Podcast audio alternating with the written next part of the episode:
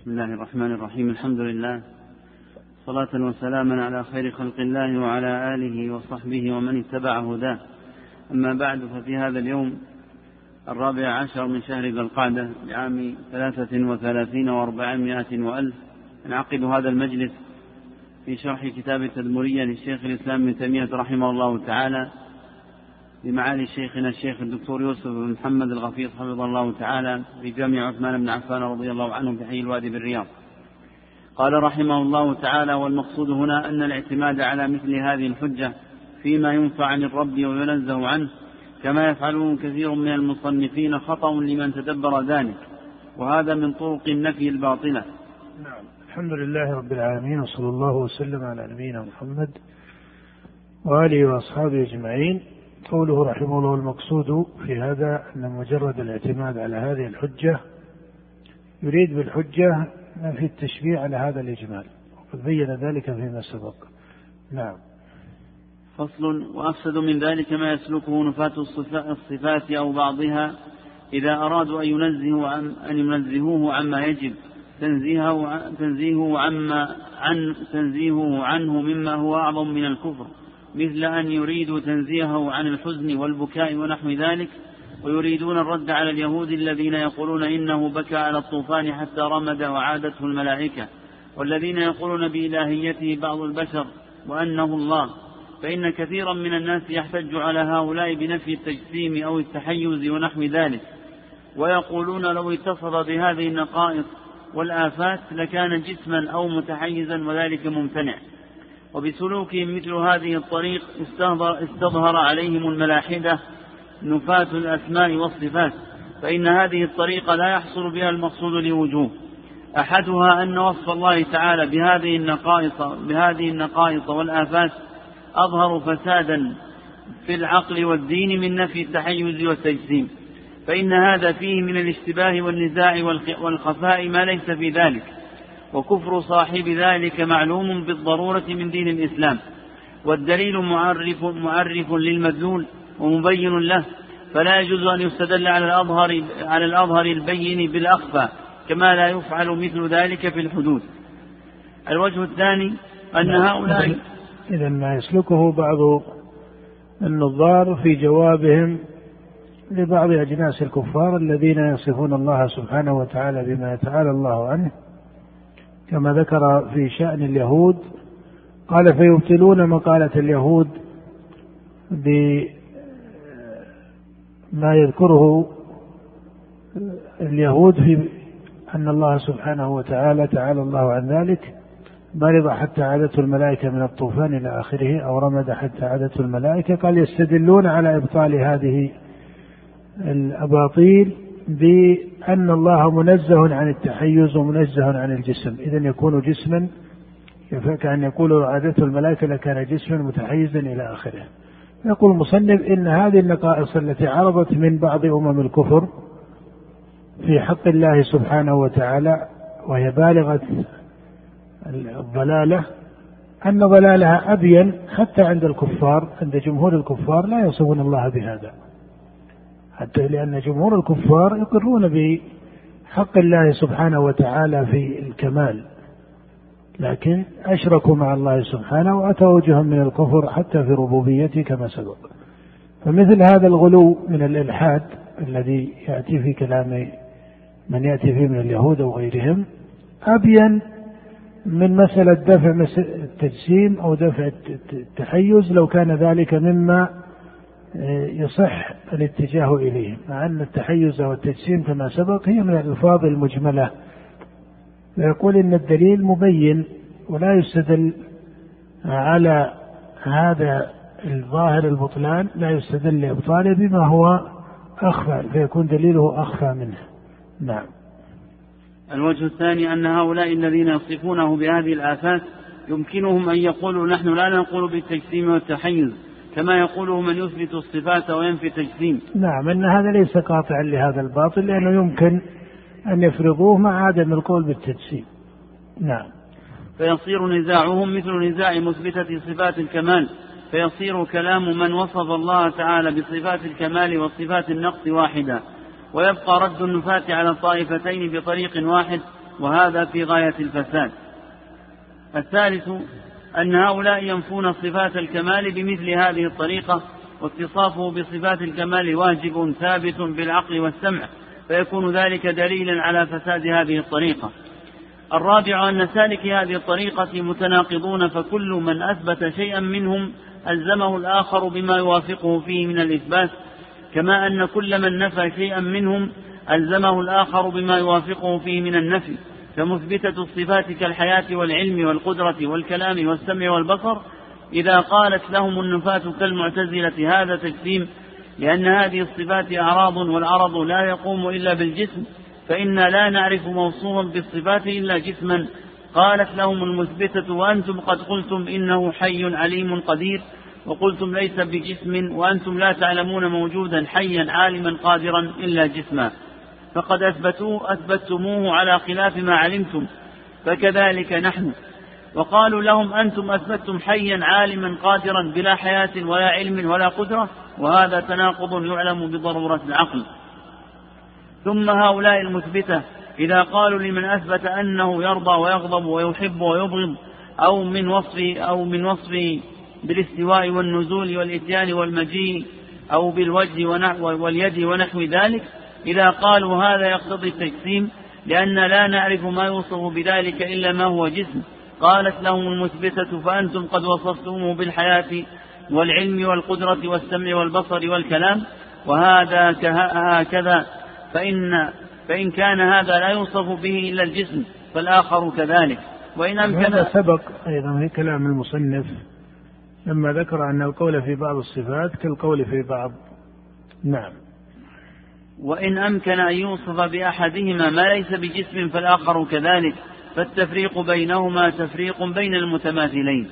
ولهذا لما كان الرد على من وصف الله تعالى بالنقائص بهذه الطريق طريقا فاسدا لم يسلكه أحد من السلف ولا أئمة فلم ينطق أحد منهم في حق الله تعالى بالجسم لا نفيا ولا إثباتا ولا بالجوهر والتحيز ونحو ذلك لأنها عبارات مجملة لا تحق, لا تحق حقا ولا تبطل باطلا.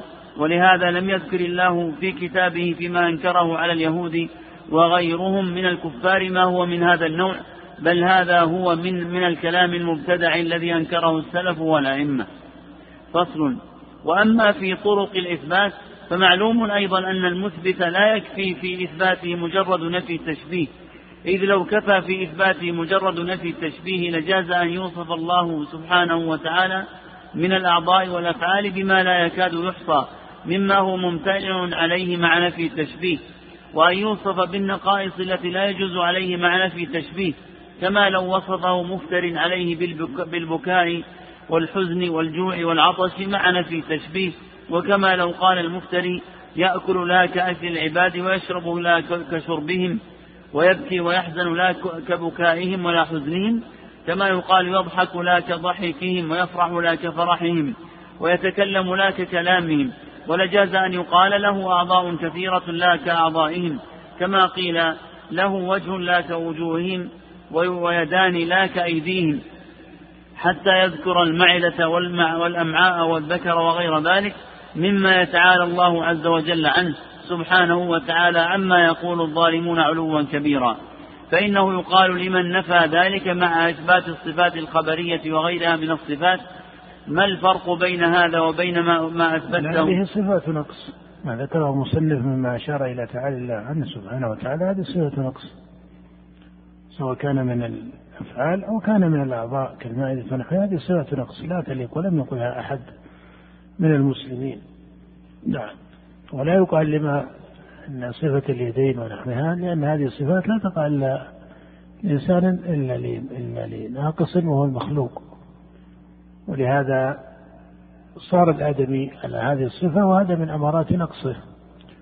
لهذا لما ذكر النبي صلى الله عليه وسلم خلق آدم قال ترك أن الله لما خلق آدم تركه في الجنة ما شاء الله أن يتركه فجعل إبليس يطيف به فلما رآه أجوف عرف أنه خلق خلقا لا يتمالك. لما رآه أجوف عرف أنه خلق خلقا لا يتمالك. نعم. ما الفرق بين هذا وبين ما أثبته إذا نفيت التشبيه وجعلت مجرد نفي التشبيه كافيا في الإثبات؟ فلا بد من إثبات فرق من إثبات فرق في نفس الأمر. فإن قال العمدة في الفرق هو السمع فما جاء السمع به أثبته, أثبته دون ما لم يجئ به السمع قيل له أو أولا السمع هو خبر الصادق عما هو الأمر عليه في نفسه فما أخبر به الصادق فهو حق من نفي أو إثبات والخبر دليل على المخبر على المخبر عنه والدليل لا ينعكس فلا يلزم من عدمه عدم المدلول عليه فما لم يرد به السمع يجوز أن يكون ثابتا في نفس الأمر وإن لم يرد به السمع إذا لم يكن قد نفاه. ومعلوم أن السمع لم ينفي كل هذه الأمور بأسمائها الخاصة فلا بد من ذكر ما ينفيها من السمع وإلا فلا يجوز حينئذ نفيها كما لا يجوز إثباتها. وأيضا فلا بد في نفس الأمر من فرق بين ما يثبت له وينفى عنه فإن الأمور المتماثلة في الجواز والوجوب والامتناع يمتنع اختصاص بعضها دون بعض بالجواز والوجوب والامتناع. فلا بد من اختصاص المنفي عن المنفي عن المثبت بما يخصه بالنفي ولا بد من اختصاص الثابت عن المنفي بما يخصه بالثبوت. وقد يعبر عن ذلك بأن, بأن يقال لا بد من أمر يوجب, يوجب نفي ما يجب نفيه عن الله تعالى كما أنه لا بد من أمر هذا من هذا من فقه المصنف رحمه الله سبق الإشارة إليه وهو ذكر الموجب للثبوت أو ذكر الموجب للنفي. فإن حق الله سبحانه وتعالى أعظم من أن المكلف لا يعرف إلا ما يثبت وما ينفى. بل حقيقة المعرفة بالله سبحانه وتعالى أن يعرف المكلف ما يثبت وما ينفى ويعرف إيش؟ الموجب في الإثبات والموجب في النفي. وهكذا في كل الشريعة.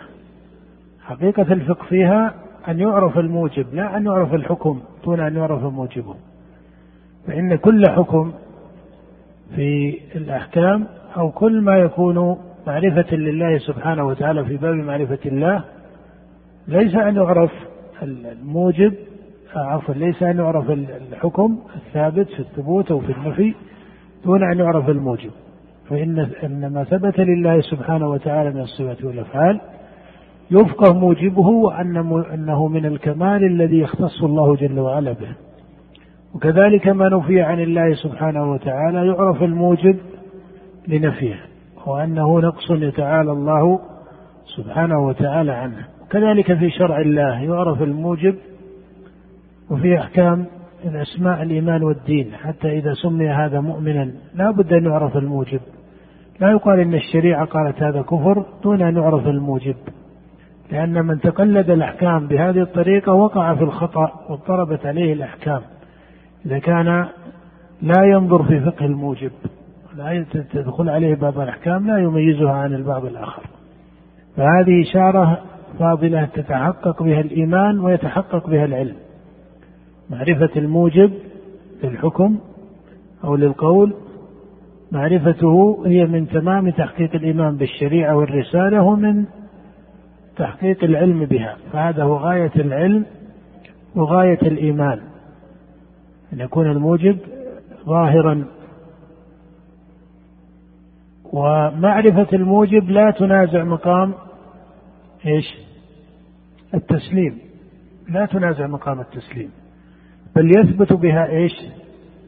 بل يثبت بها التسليم. وأنت ترى هذا أنك إذا عرفت حكما وعرفت موجبه كان تسليم القلب به وثبوته في القلب وتمسك القلب به أبلغ مما إيش؟ ما بلغ من الحكم ولم يتبين موجبه لكن لما كان يضيق على كثير من الناظرين فقه الموجب الذي يشير إليه المصنف هنا وليس بالضرورة أن الموجب هنا بمعناها الذي يذكر في كلام علماء الأصول لكن الموجب في هذا السياق من كلام المصنف أشبه ما يكون بمصطلح علماء المنطق فيه. لما يفقه الموجب على وجهه الصحيح يبين لك أن كل الأحكام في الشريعة وكل المعرفة في الشريعة سواء كانت في باب المعرفة أو في باب التشريع والأحكام يتحقق بها هذا المعنى وهو فقه الموجب حتى يتحقق به العلم ويتحقق به الإيمان. ولهذا إذا نظرت في الشريعة مثلا فقلت الزكاة لها موجب أليس كذلك؟ ولهذا يمكن أن يبين هذا الموجب في حكمة الزكاة وموجب تشريعها على المكلفين ولماذا ميز في نصاب هذا عن هذا وفي الحق الواجب في الذهب والفضة أنه يجب فيها ربع العشر وإذا جئت الزرع مثلا فرقت الشريعة بين ما كان منه بسقي الغيوم والأنهار فيجب فيه العشر وما كان بسقي الثانية الآلات وفعل الآدمي فإنه يجب فيه نصف العشر كما قال النبي صلى الله عليه وآله وسلم في مسقة الأنهار والغيم العشور وفيما سقي بالثانية نصف العشر. هذا يسبب لكن إذا جئت مثلا لتبحث عن الموجب في رمي الجمار. لتبحث عن الموجب في السعي في الطواف. مما قد يسميه بعض الفقهاء الحكمة فيه تعب. حتى هذا الموجب فيه ظاهر. بمعنى متحقق كل الشريعة متحقق فيه الموجب. فإن قيل فهم الموجب قيل الموجب أنه استجابة المخلوق لخالقه. واستجابة المخلوق لخالقه مناسبة للعقل والفطرة وليست مناسبة. مناسبة. وتبعية وطاعة المخلوق لخالقه هذه على وفق الفطرة وعلى وفق العقل ولهذا سماها الله استجابة. كما قال الله تعالى يا أيها الذين آمنوا استجيبوا لله وللرسول إذا دعاكم لما يحييكم. فيقع في هذه الشعائر كما جاء عن النبي صلى الله عليه وسلم ذكر الله وإنما شرعت لإقامة ذكر الله فإن قيل فما مناسبتها؟ قيل المناسبة أنها إيش؟ استجابة المخلوق لخالقه بعبادته وحده لا شريك له في أفعال متفقة مع الفطرة ومتفقة مع العقل. ومتفقة مع ولهذا سماها الله جل وعلا شعائر الله. وهذه شعائر الله التي شرعها الله من الأفعال الصحيحة التي يتحقق فيها عبادة الخالق. ولهذا تتحقق عبادته وتوحيده وإخلاص الدين له جل وعلا الذي هو أعظم المقاصد إخلاص الدين لله سبحانه وتعالى يتحقق في هذا المنسك العظيم وهو الحج والعمرة في المناسك.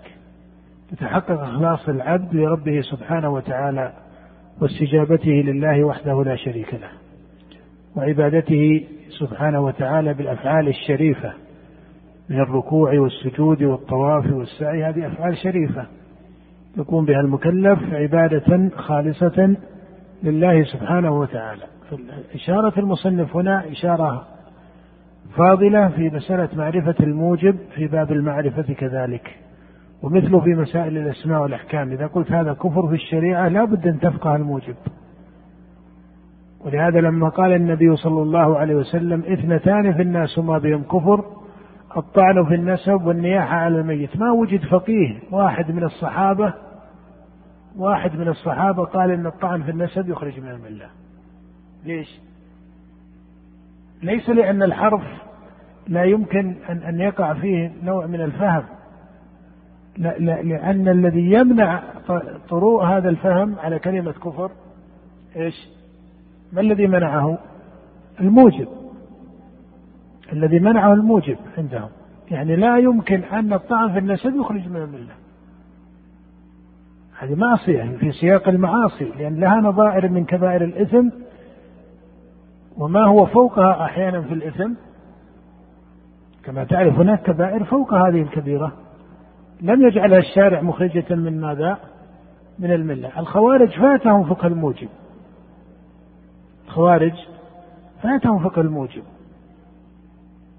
فإذا سمى الشارع هذا كفرا قالوا أن الشارع سماه كفرا وأخرجوا به من الملة. لكن ما رأيت صحابيا من الصحابة التبس عليه حديث مثلا اثنتان أيما عبد أبقى من مواليك كما في الصحيح فقد إيش؟ فقد كفر. ألست تقول من أشرك فقد كفر؟ لأنه ليست المسألة تعود إلى مسألة الفرق بين المعرف بأل وكفر أنها جاءت منكرة. هذا فرق لا شك لكن هناك فرق أعمق في الفقه. لأنك الآن اثنتان في الناس هما بهم كفر هذا جانب. لكن لما جاءنا موضوع آخر أو سياق آخر من السنة كما في حديث ابن مسعود قال كما في الصحيح أيما عبد أو أيما عبد أبق من مواليه فقد كفر. قوله فقد كفر. هذا فعل أليس كذلك؟ يصح أن يعبر به عن المخرج من الملة ولا يصح؟ يصح ما في شك بالإجماع اللغوي أنه يصح. كأن تقول من سب الله فقد إيش؟ ماذا؟ فقد كفر هذا سياق صحيح. من أشرك بالله فقد كفر. طيب النبي هنا قال فقد كفر. نفس الصيغة في الحكم؟ المناسبة لل... لماذا لم يشتبه على صحابي لأنهم اختلفوا في فهم السنة في موارد من مواردها. لماذا هذا ما طرأ فيه خلاف واحد؟ ما نقل عن صحابي واحد أنه قال العبد إذا أبق كفر بمعنى خرج من الملة. لأن الصحابة يفقهون الموجب. لكن أصبح فقه الموجب فيما بعد ضعيفا فصار الناس يتخبطون في الأحكام الشرعية من جهة لكن يبين إشكاله أكثر في مثل هذه الموارد. من أصول الدين. إذا لم يشتبه على الصحابة رضي الله تعالى عنهم أن هذا لا يكون كفرا لأنهم يفقهون الموجب لأن الخروج من الملة له حقيقة معينة. الخروج من الملة يعني الكفر تمام؟ والكفر كما قال ابن تيمية رحمه الله الكفر عدم الإيمان مقابلة الإيمان. بقول أو فعل أو اعتقاد. هذا هو الذي يخرج به من الملة كمن سب الله أو سب نبيه أو سب دين الإسلام أو سب نبيا من أنبياء الله عليهم الصلاة والسلام أو أشرك مع الله بعبادة الأصنام أو اعتقد ذلك في قلبه وإن لم يظهر ذلك بلسانه. هذا هو الكفر المبين الكفر بالله. الذي صار فيه بعض الأخذ والعطاء في مثل هذه النصوص مسألة لشرفها وارتفاع شأنها لما جاء حديث إيش؟ بين العبد وبين الشرك والكفر ترك الصلاة. ترى أن الأئمة صار لهم نظر في مثل هذا المعنى. باعتبارها المبنى الأعظم في الأعمال وأعظم الشرائع بعد الشهادتين. فصار هذا النص يفسر على أنه الخروج من الملة لأنهم ينظرون في الموجب. هنا أكثر من من مسألة اللفظ فقط. أكثر من مسألة اللفظ. فقط. فالمقصود أن من فقه الشريعة العلمي ومن مقام الإيمان ومن مقامات الإيمان وهذا من تحقيق معرفة الله ومعرفة شرعه أن تعرف الأحكام وأن يعرف ماذا؟ أن تعرف الأحكام وأن يعرف موجبها. هذا يكون في أبلغ وأبلغ حتى في التسليم. لا ينافي التسليم. نعم. كما أنه لا بد من أمر يثبت له ما هو ثابت وإن كان السمع كافيا كان مخبرا عما هو الأمر عليه في نفسه فما الفرق في نفس الأمر بين هذا وهذا؟ فيقال كل ما نافى صفات الكمال الثابتة لله فهو منزه عنه. فإن ثبوت أحد الضدين يستلزم نفي الآخر.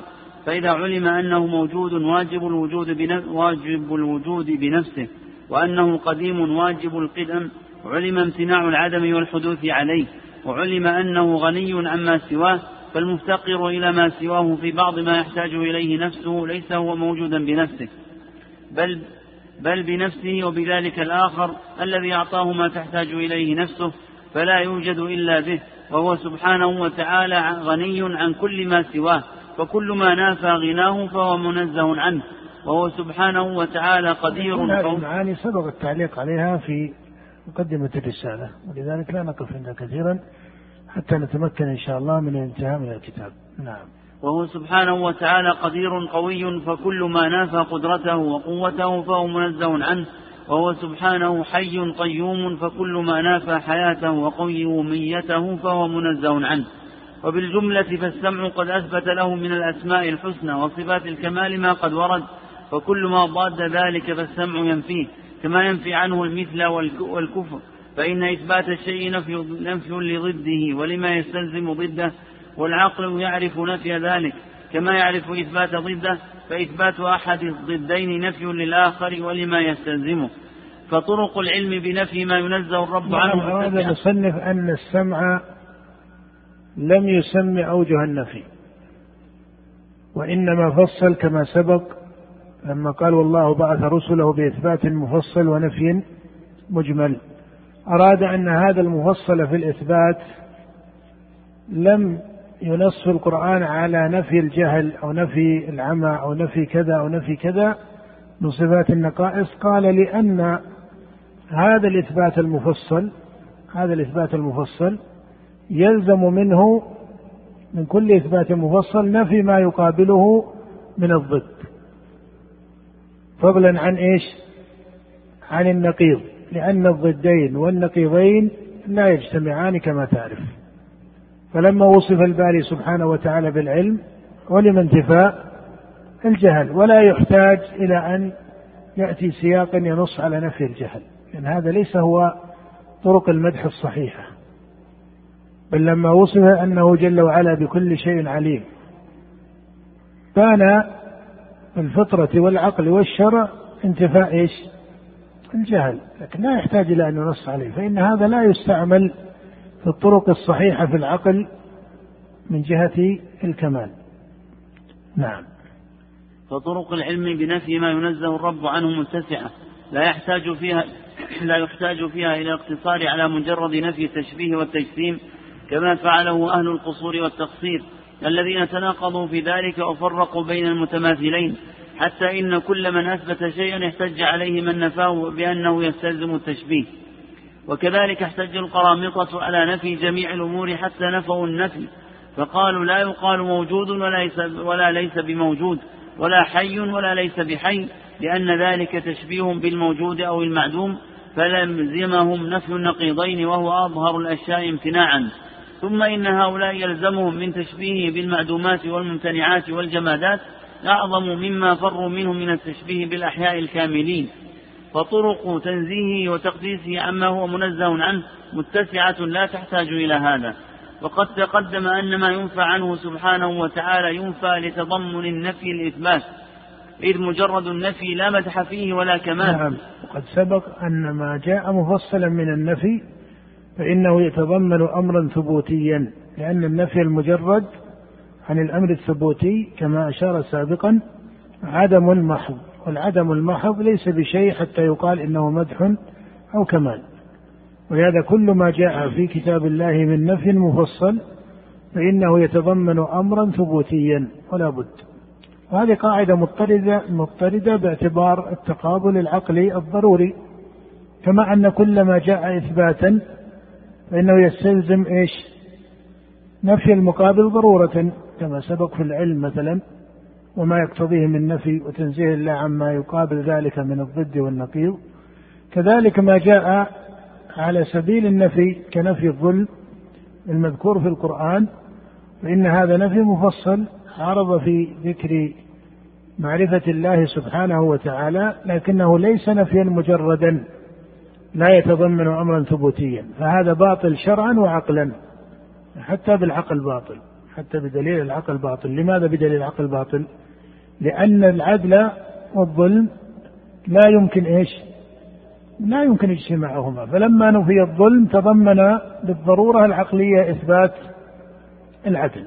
لما نفي الظلم تضمن بالضرورة العقلية إثبات العدل لأن هذين المتقابلين من الضدين أو النقيضين لا يجتمعان باتفاق العقلاء. نعم. فإن المعدوم يوصف بالنفي والمعدوم لا يشبه الموجود وليس هذا مدحا له لأن مشابهة الناقص في صفات النقص نقص مطلق كما أن مماثلة المخلوق في شيء من الصفات تمثيل وتشبيه ينزه عنه الرب تبارك وتعالى.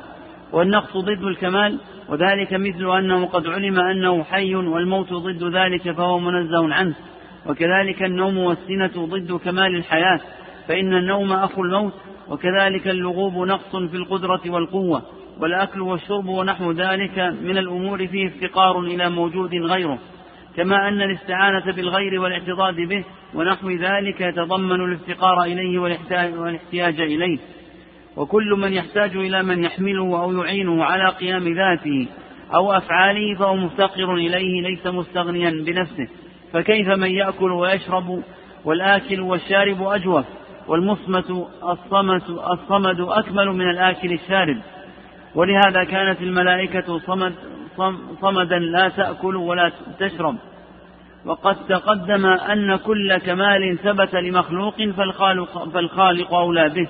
وكل نقص تنزه عنه مخلوق فالخالق أولى بتنزيهه عن ذلك والسمع قد نفى ذلك في غير موضع كقوله الله الصمد والصمد الذي لا جوف له ولا يأكل ولا يشرب. وهذه السورة هي نسب الرحمن وهي الأصل في هذا الباب. وقال في حق المسيح وأمه ما المسيح ابن مريم إلا رسول قد خلت من قبله الرسل وأمه صديقة كانا يأكلان الطعام. فجعل ذلك دليلا على نفي الألوهية فدل ذلك على تنزيهه عن ذلك بطريق الأولى والأحرى. والكبد والكبد والطحال أبان أن عيسى وأمه ليس إلهين من دون الله بأنهما يأكلان الطعام. فدل على أن الله متعالي عن ذلك كله. نعم. وهذا معلوم بالضرورة ليس بإقتضاء خبر. هذا بالضرورة الفطرية والعقلية يعلم تعالى الله سبحانه وتعالى عنه. والله لما ذكره لم يذكره على سبيل أنه إخبار بما لا يكون معلوما بل هو بيان لما تركوه من ضرورة عقولهم وضرورة فطرتهم. نعم. والكبد والطحال ونحو ذلك ونحو ذلك هي أعضاء الأكل والشرب فالغني المنزه عن ذلك منزه عن آلات ذلك. بخلاف اليد فإنها للعمل والفعل. وهو سبحانه وتعالى موصوف بالعمل والفعل إذ ذلك من صفات الكمال فمن يقدر أن يفعل أكمل ممن لا يقدر على الفعل. وهو سبحانه منزه عن الصاحبة والولد وعن آلات ذلك وأسبابه وكذلك البكاء والحزن وهو مستلزم للضعف والعجز الذي ينزه الله عنه. هذا هذا إبانة للموجب الذي أشار إليه أنه لماذا هذه الصفات مثبتة وتلك صفات منفية؟ لماذا اليدين من الصفات المثبتة والصفات الأخرى التي ذكرها ينزه الله عنها من الصفات المنفية؟ نعم. بخلاف الفرق تبين أن هذه هي في حقيقتها العقلية والفطرية كمال يليق بالله سبحانه وتعالى. وبين أن الثانية المنفية هي في حقيقتها عقل وفطرة نقص ينزه الخالق سبحانه وتعالى عنه وإن كان بعضها يقع كمالا إضافيا للمخلوق. وإن كان بعضها يقع كمالا إضافيا للمخلوق. لكن الكمال الإضافي ليس هو المعيار هنا. الكمال الإضافي ليس هو المعيار هنا. ليس الكمال الإضافي هو المقصود بقول المصنف أن كل كمال ثبت للمخلوق فالخالق أولى بليس المقصود هنا الكمال الإضافي. حتى لا يفهم كلامه على غير وجهه. نعم. بخلاف الفرح والغضب فإنه من صفات الكمال فكما يوصف بالقدرة دون العجز وبالعلم دون الجهل وبالحياة دون الموت وبالسمع دون الصمم وبالبصر دون العمى وبالكلام دون البكم فكذلك يوصف بالفرح دون الحزن وبالضحك دون البكاء ونحو ذلك. وأيضا فقد ثبت بالعقل ما أثبته السمع من أنه نقف على هذا وبالله التوفيق وصلى الله وسلم على عبده ورسوله نبينا محمد وآله وأصحابه أجمعين. وحيث تأخرنا عليكم بعض الوقت نعتذر عن درس الأصول هذا اليوم.